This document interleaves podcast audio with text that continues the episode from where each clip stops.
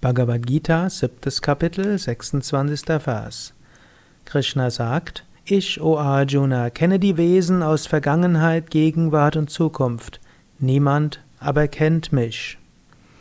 Gott sagt so, er kennt alle. Er kennt dich, so wie du jetzt bist. Auch wenn Gott ewig unendlich absolut ist, kennt er auch dich, so wie es auch wiederum in der Bibel heißt, ich habe dich beim Namen gerufen. Gott kennt uns alle wir können zu Gott eine Beziehung aufbauen. Gott liebt uns so, wie wir sind. Wir können Gottes Liebe spüren. Wir können sie annehmen. Wir können sie akzeptieren.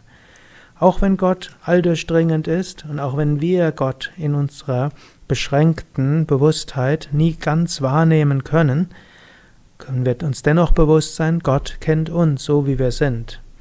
Es gibt auch diesen alten Witz. Ein Pfarrer hatte das Problem, dass die Kirschen in seinem Garten regelmäßig von den Kindern geklaut wurden. So schrieb er irgendwann vor den Kirschbaum, Gott sieht alles.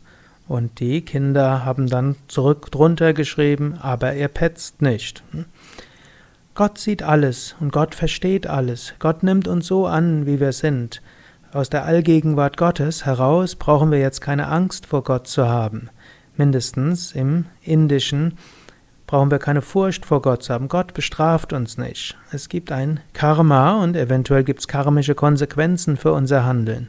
Aber Gott versteht uns so, wie wir sind. Gott nimmt uns an, so wie wir sind. Wir brauchen uns die Liebe Gottes nicht zu verdienen. Wir können sie spüren, wir können sie annehmen. Deshalb heißt es auch, wenn wir einen Schritt zu Gott hin machen, geht Gott uns zehn Schritte entgegen. Gott hat seine Arme weit ausgestreckt, wir brauchen uns nur zu öffnen und die Umarmung Gottes anzunehmen.